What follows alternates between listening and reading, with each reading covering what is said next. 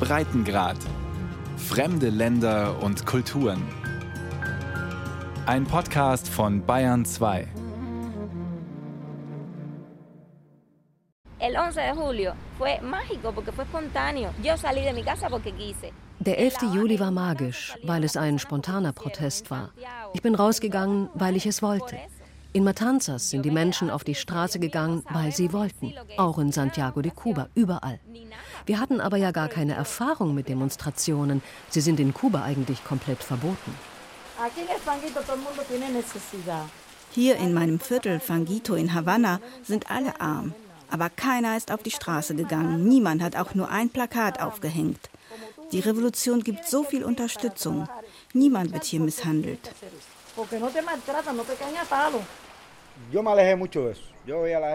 Ich habe mich von den Demonstrationen ferngehalten. So etwas interessiert mich nicht. Das ist mein Land und ich werde es verteidigen. Aber es gibt natürlich große Probleme. Ich habe nichts gegen die Führung unseres Landes, aber wir müssen nach neuen Wegen suchen, damit es dem Land besser geht.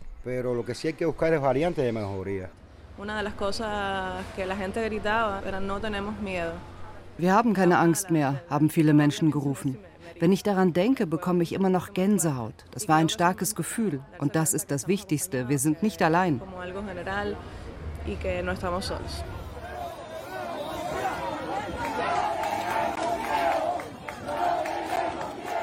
Vor einem Jahr sind in Kuba tausende Menschen im ganzen Land auf die Straße gegangen. No tenemos miedo. Wir haben keine Angst mehr. Libertad, Freiheit, und tenemos hambre. Wir haben Hunger, skandierten sie. Eileen hatte sich in Havanna den Demonstrierenden angeschlossen. Es waren in dem Moment viele Dinge zusammengekommen. Der Mangel an Medikamenten und Nahrungsmitteln, die Ineffizienz der kubanischen Regierung. In San Antonio, eine Stunde von Havanna entfernt, hatten die Proteste begonnen. Das war der Impuls für den Rest des Landes. Die Menschen dort hatten drei Tage lang keinen Strom und auch kein frisches Wasser. In den sozialen Netzwerken tauschten sich die Menschen an diesem 11. Juli aus, organisierten sich spontan. Eileen postete auf Facebook ihren Standort, damit ihre Freunde sie finden. Vom Fenster aus haben uns die Menschen zugerufen, ihr seid mutig. Erzählt Eileen. Elf Jahre hat sie in Deutschland gelebt, hat dort ihre Ausbildung zur Friseurin gemacht. Die 33-Jährige arbeitet jetzt in einem Salon in Havanna. Über die Proteste spricht sie lieber draußen in einem Park. Die Nachbarn sollen besser nichts von dem Interview erfahren. Ich weiß ganz genau, wer von meinen Nachbarn petzt. Die Leute, die reden und Informationen weitergeben. Das wissen alle. Ich verachte sie. Eileen hat kurze Haare, trägt ein weißes T-Shirt und eine grüne Latzhose. Immer wieder schaut sie sich um, beobachtet aus dem Augenwinkel Parkbesucher, die mithören könnten. Die Sicherheitskräfte gingen teils brutal gegen die vorwiegend friedlichen Demonstranten vor. Schwarz vermummte Spezialeinheiten, uniformierte, aber auch viele Polizeikräfte in Zivil marschierten auf dem Malecon auf der breiten Uferstraße von Havanna, erinnert sich Eileen. Die Organisatoren würden von Washington und subversiven Organisationen unterstützt, um die kubanische Regierung zu stürzen, so die offizielle Rechtfertigung für das Vorgehen der Regierung. Präsident Díaz-Canel wurde sehr deutlich. Er rief in einer Fernsehansprache dazu auf, die kubanische Revolution von 1959 zu verteidigen. Geht auf die Straße, überall dort, wo sich derartige Provokationen bilden. Heute und in den ganzen nächsten Tagen mit Entschiedenheit und Mut.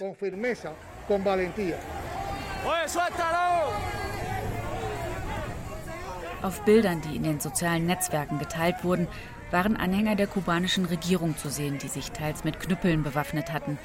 Auf Videos sah man ein paar junge Demonstranten, die Steine warfen. Einige Fahrzeuge der Sicherheitskräfte wurden umgestürzt. Eileen ist wie die meisten friedlich mitgelaufen. Ein uniformierter Beamter habe sie trotzdem zu Boden gedrückt. Sie ist nach den Protesten drei Tage lang nicht nach Hause gegangen, aus Angst festgenommen zu werden. Yo estuve tres días fuera de mi casa. Estuve en casa de un amigo tres días. Ich bin bei einem Freund untergekommen und erst zurück in meine Wohnung, als sich die Situation ein bisschen beruhigt hatte. Die Regierung hatte das Internet blockiert, damit wir uns nicht weiter über die sozialen Netzwerke austauschen können. Viele Bekannte und Familienangehörige von Freunden seien bei den Protesten verhaftet worden. Auch ihr eigener Bruder. Er hatte aus Wut das Glas eines Spinns in einem Devisenladen eingeschlagen, in dem Kunden ihre Taschen aufbewahren können, berichtet Eileen. Diese Devisenläden sind die größte Demütigung für einen Kubaner. Sie verkaufen dort die Produkte, die es in den normalen Läden nicht gibt, wo die Regale leer sind. In den Devisenläden kann man nur in ausländischer Währung bezahlen. Und wer nicht über Devisen verfügt, kann dort auch nicht einkaufen. Die Preise sind ganz davon abgesehen astronomisch. Alins Bruder Rolando schnappte sich wenig später in einem anderen Laden, in den wütende Demonstranten bereits eingebrochen waren, eine Kiste Bier. Seit einem Jahr sitzt er dafür im Gefängnis, wegen Sachbeschädigung und Diebstahl. Die Staatsanwaltschaft hatte zunächst 25 Jahre beantragt. Am Ende hat er zwölf Jahre bekommen. Wir sind in Revision gegangen, aber im Urteil steht, es sei ein gerechtes Urteil. Jetzt sitzt mein Bruder mit Vergewaltigern, mit Leuten, die gemordet haben, zusammen im Gefängnis. Sie haben teilweise nicht einmal zehn Jahre bekommen. Und mein Bruder, weil er die Scheibe eines Spinns eingeschlagen und eine Kiste Bier geklaut hat, bekommt zwölf Jahre. Eileen ist wütend und verzweifelt.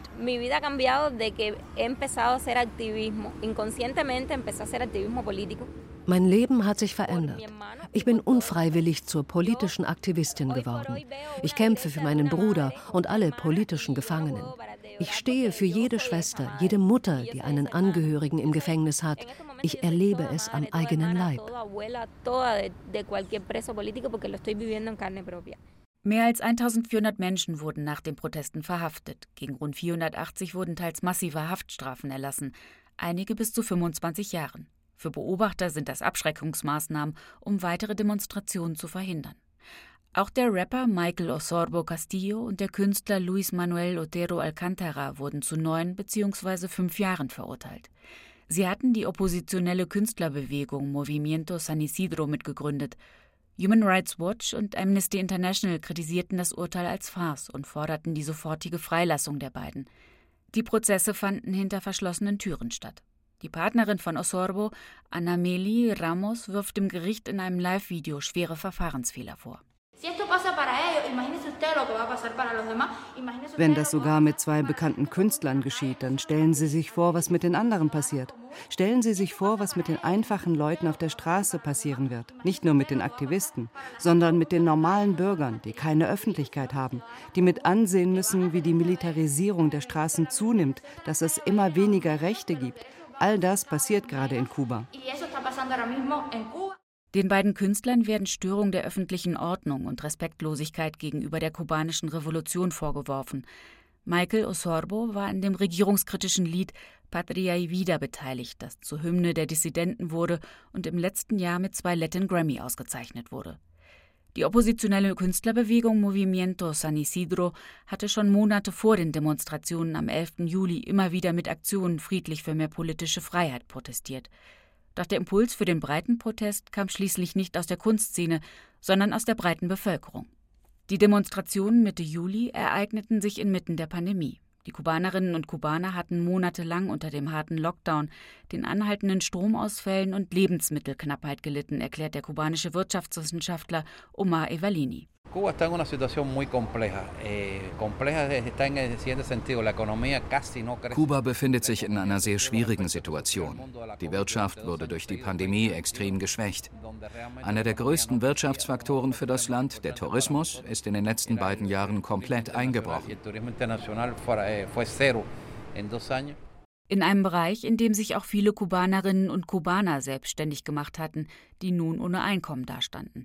Hinzu kommt das anhaltende US-Embargo, das seit Jahrzehnten in Kraft ist und das unter dem ehemaligen US-Präsidenten Donald Trump noch einmal verschärft wurde.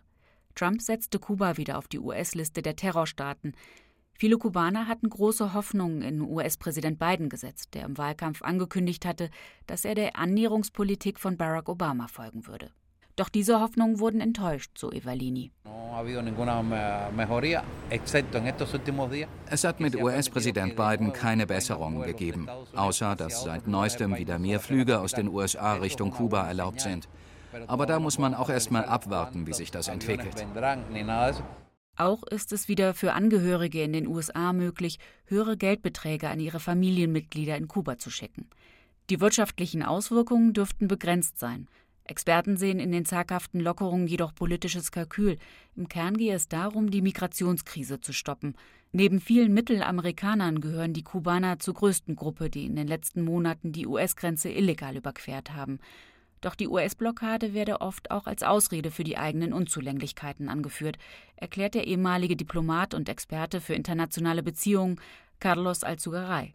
Lo que dice el gobierno cubano se resume en una frase, el principal obstáculo para el desarrollo de Cuba es el bloqueo norteamericano. Die Blockade ist eines der größten Hindernisse für die wirtschaftliche Entwicklung, betont die kubanische Regierung immer wieder. Und natürlich ist sie ein Hindernis, aber es ist nicht die größte Hürde. Die Regierung war selbst nicht fähig und mutig genug, die Reformen umzusetzen, die sie eigentlich schon verabschiedet hatten. Für mich ist das der Hauptgrund.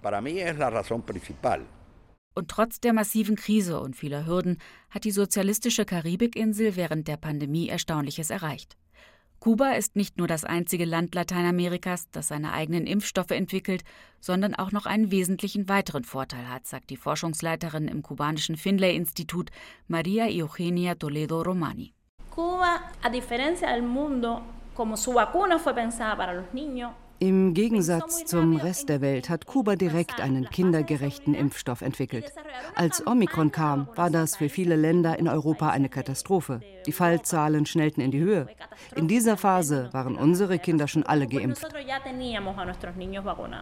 Während die USA und andere Länder Europas erst peu à peu Impfstoffe für Kinder niedrigeren Alters eingesetzt haben, begann Kuba bereits im Herbst letzten Jahres mit der Impfung von Kleinstkindern ab zwei Jahren. Das Land verfügt über langjährige Erfahrungen in der Impfstoffentwicklung. Was ansonsten zehn Jahre gedauert hätte, bewerkstelligten die kubanischen Wissenschaftler in zwei. In diesem Fall war das US-Embargo sicherlich ein großes Hemmnis, sagt der Kuba-Experte Bert Hoffmann vom Giga-Institut für Lateinamerika-Studien in Hamburg.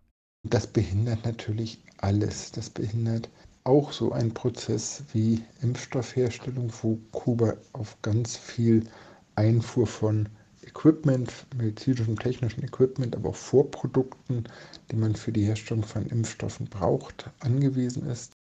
Am Ende hat es die Impfstoffentwicklung nicht verhindert, aber verzögert. Die kubanischen Impfstoffe Soberana 2 und Abdallah wurden breit eingesetzt. Kubanische Studien dokumentieren eine hohe Wirksamkeit. Kritiker weisen auf die mangelnde Dokumentation in wissenschaftlichen Journalen hin. Nach der Erteilung der Notfallzulassung in Kuba wurden innerhalb weniger Monate mehr als 95 Prozent der Bevölkerung vollständig geimpft. Eine der höchsten Impfquoten weltweit. Auch das hatte seinen Preis. Denn die Hälfte des Gesundheitsbudgets wurde in die Impfstoffentwicklung investiert. Es mangelt an allen anderen Medikamenten. Doch so konnte sich die sozialistische Karibikinsel wieder dem Tourismus öffnen. Die internationalen Urlauber bleiben trotzdem nach wie vor aus. Wenn man durch die Altstadt läuft, dröhnt durch die offenen Fenster und Türen der Restaurants lautstark Musik. Viele Fassaden der Kolonialbauten sind in bunten Farben frisch getüncht, die Tische sorgfältig gedeckt. Nur Gäste sitzen nirgends. Javier Torres arbeitet als Tauchlehrer in Havanna. Er parkt seinen klapprigen schwarzen Oldtimer des britischen Herstellers Singer vor einem Hotel in der Nähe der Uferstraße in Havanna. Estamos recuperando muy lentamente. Der Tourismus erholt sich nur sehr langsam. Wir hoffen, dass es zur nächsten Hochsaison im November wieder richtig losgeht und mit den kleinen Lockerungen der US-Sanktionen auch wieder mehr US-amerikanische Touristen mit Kuba-Verbindungen herkommen. Kanadier und auch europäische Touristen sind derzeit noch rar. Und mit dem Ukraine-Krieg kommen nur noch wenige russische Touristen ins Land, die zumindest während der Pandemie ein bisschen Einnahmen garantiert haben. Auch wenn die Regierung für einige wirtschaftliche Reformen in den letzten Jahren gesorgt hat, Kubaner können nun Unternehmen mit bis zu 100 Mitarbeitern gründen, hofft Javier auf baldige weitere wirtschaftliche Öffnungen. Er selbst bewegt sich als selbstständiger Tauchlehrer in einer Grauzone, sagt er.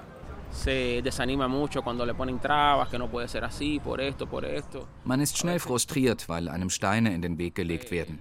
Entscheidungen werden sehr langsam gefällt. Die Regierung muss erkennen, dass sie schneller arbeiten muss, schnell und gründlich. Und dann ist natürlich ein weiteres Problem, dass es beispielsweise schon schwierig ist, wenn man ein Airbnb betreibt, anständige Bettwäsche zu finden. In den letzten Monaten hat sich der 44-Jährige vor allem mit lokalen Touristen sein Geld verdient. Ich bin sicherlich nicht im Geld geschwommen, aber für einen Teller Reis mit Bohnen hat es noch gereicht. Er ist trotz allem zufrieden mit seinem Leben in Havanna, betont er. Ich würde mir ein Mehrparteiensystem wünschen. Aber wenn ich mir die Mehrparteiensysteme in Lateinamerika anschaue, na vielen Dank, diese ganzen Länder mit all ihren Problemen, das ist doch ein Scheiß. Dann doch lieber das kubanische Einparteiensystem. Mit manchen Dingen bin ich einverstanden, mit anderen nicht. Aber ich kann hier ohne Angst auf die Straße gehen. Es gibt keine Drogen. Als er damals von den Demonstrationen vor einem Jahr hörte, war er erschrocken. Angeschlossen hat er sich nicht. Wir sind solche Proteste nicht gewöhnt. Es war ein sehr angespannter Moment. Ich wusste nicht, wie das enden würde. Viele, vor allem junge Menschen, die Mitte Juli vor einem Jahr auf die Straße gegangen sind, haben das Land verlassen. Sie sehen keine Perspektiven in ihrer Heimat, keine Jobaussichten, keine politischen Freiheiten. Es fehlt an allem, sagt Janne. Sie ist vor acht Monaten von der Kleinstadt Camagüey mit ihrem Mann und ihren zwei Kindern nach Havanna gezogen. Zu Fürth bewohnen sie ein Zimmer zur Untermiete. Sie wollen sparen. Ihr Ziel? Die USA. Für ein besseres Leben. In Havanna ist sie täglich stundenlang damit beschäftigt, Grundnahrungsmittel zu organisieren, damit überhaupt etwas abends auf den Tisch kommt. Dafür steht sie stundenlang in der Schlange. Das Leben besteht aus Warten. Für ein bisschen Reis, Öl, Bohnen, Zucker. Milch ist ausschließlich den Kindern vorbehalten. Kindern bis zu sieben Jahren stehen drei Liter jeweils a drei Pesos im Monat zu. Meine eine Tochter ist schon neun, mein Sohn drei. Das heißt, sie müssen sich die Milch teilen. Auf dem Schwarzmarkt auf der Straße würde Milch 1400 Pesos kosten. Wer nur, wie so viele, von einem Mindestlohn über 2000 Pesos im Monat verfügt, für den ist Milch wie viele andere Lebensmittel nicht erschwinglich. Eh,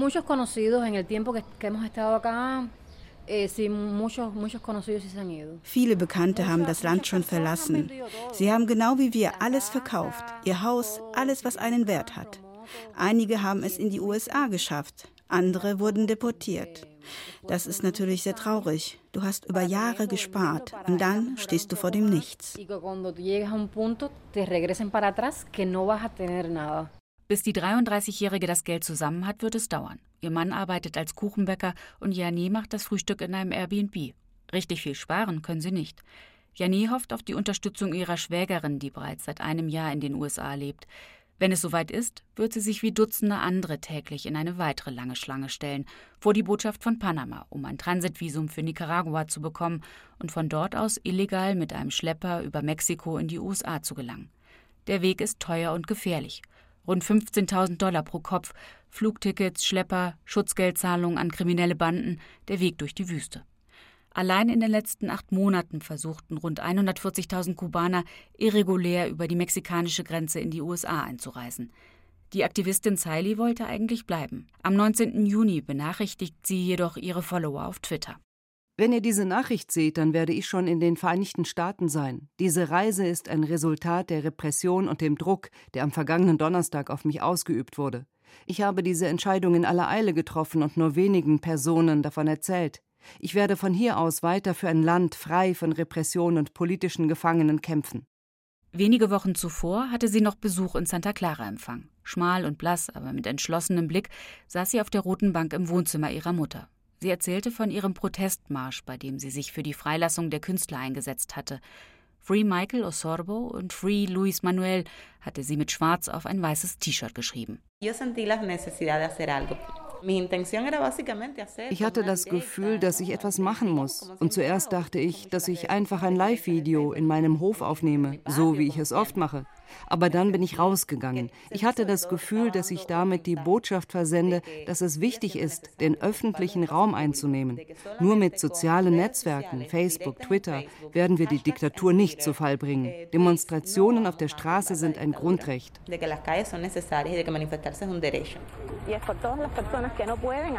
Genau 24 Minuten lang läuft sie eine Straße in Santa Clara entlang. Die Zeit hat sie gestoppt.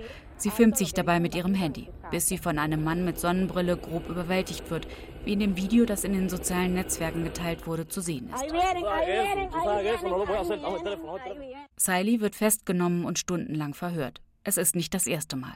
Sí, siempre tengo miedo, o sea, siempre hay miedo. Hay cosas que no hago Klar habe ich immer Angst. Es ist sehr traurig, wenn man zuletzt sieben oder es waren auch schon mal elf Stunden verhört wird und du weißt, dass deine Mutter draußen vor der Polizeistation auf dich wartet.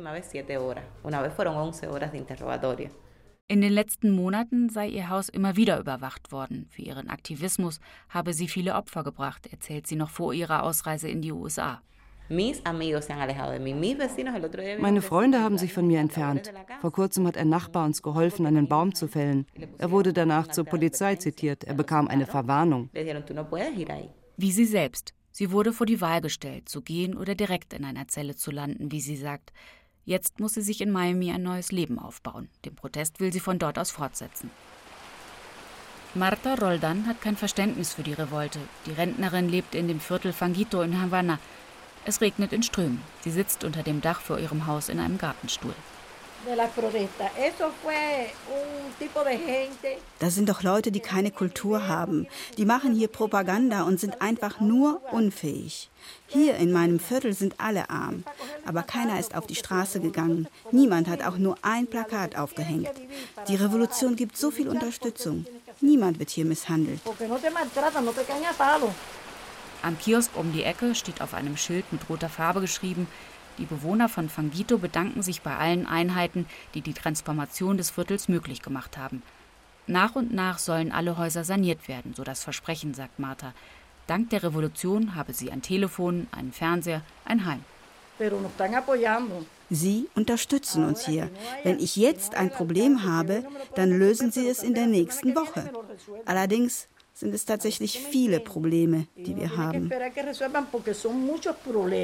Ganz anders sieht das Elisabeth. Sie kann die Unterstützung der Regierung nicht erkennen. Im Gegenteil. Sie wohnt mit ihrer Familie in einem Haus, das von außen eher einer Ruine gleicht. Über eine Leiter gelangt sie in ihren Wohnbereich unter dem Dach. Frisches Wasser gibt es nicht immer, sagt sie, während sie einen Topf damit füllt. En el sentido estructural no es bueno. Dutzende Bewohner von La Guinera, einem der ärmsten Stadtteile von Havanna, hatten sich dem Protest gegen die wirtschaftliche Misere und für mehr politische Freiheit vor einem Jahr angeschlossen. Elisabeth war nicht darunter. Doch an diesem Tag drangen plötzlich vermummte Sicherheitskräfte auch in ihren Hof ein, erzählt sie. Sie haben mich geschubst, haben mich geschlagen. Ich wusste gar nicht, wie mir geschah. Mein Sohn wohnt im Haus gegenüber und hat alles von dort aus beobachtet. Er hat geschrien, das ist meine Mutter, das ist meine Mutter. Aber sie haben nicht von mir abgelassen. Dann hat er drei Steine geworfen. Er wusste nicht, wie er sich sonst behelfen sollte. Sie haben ihn vom Dach runtergeholt, ihn geschlagen. Bis er geblutet hat, erinnert sich Elisabeth. Ihr Sohn José wird festgenommen. Vor kurzem wurde das Strafmaß bekannt gegeben.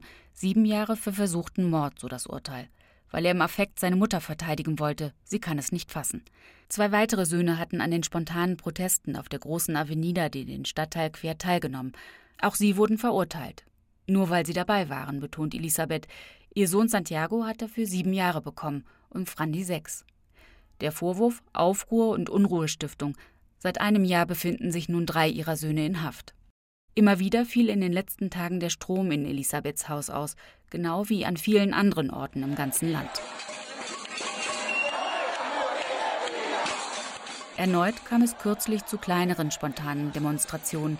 Studenten schlugen wütend auf Kochtöpfe in Camagüey und auch in Manzanillo gingen die Bewohner auf die Straße. Mögliche Konsequenzen, die Repression der Regierung fürchteten sie offenbar nicht. Gebt uns den Strom zurück, riefen sie außer sich. Der kubanische Präsident Díaz-Canel reagierte prompt, versuchte zu beschwichtigen. Alle Welt sollte wissen, dass wir intensiv an Lösungen für die Probleme arbeiten. Es gibt hier Menschen, die unter den schwierigsten Bedingungen rund um die Uhr damit beschäftigt sind. Elektriker, die an den Stromnetzen arbeiten. Landwirte, die trotz der jüngsten Überschwemmungen die Ernte einbringen. Zu größeren Demonstrationen kam es nicht. Die hohen Haftstrafen, die in den letzten Monaten gegen die Demonstranten verhängt wurden, sie schrecken ab. Hört man sich um, sagen viele, warum eine hohe Gefängnisstrafe riskieren, wenn sich doch nichts ändert. Die Regierung müsse sich öffnen, sagt der ehemalige Diplomat und Experte für internationale Beziehungen Carlos Alzugaray. Sie müssen akzeptieren, dass sie sich auch mal irren. Legaler Protest muss möglich sein.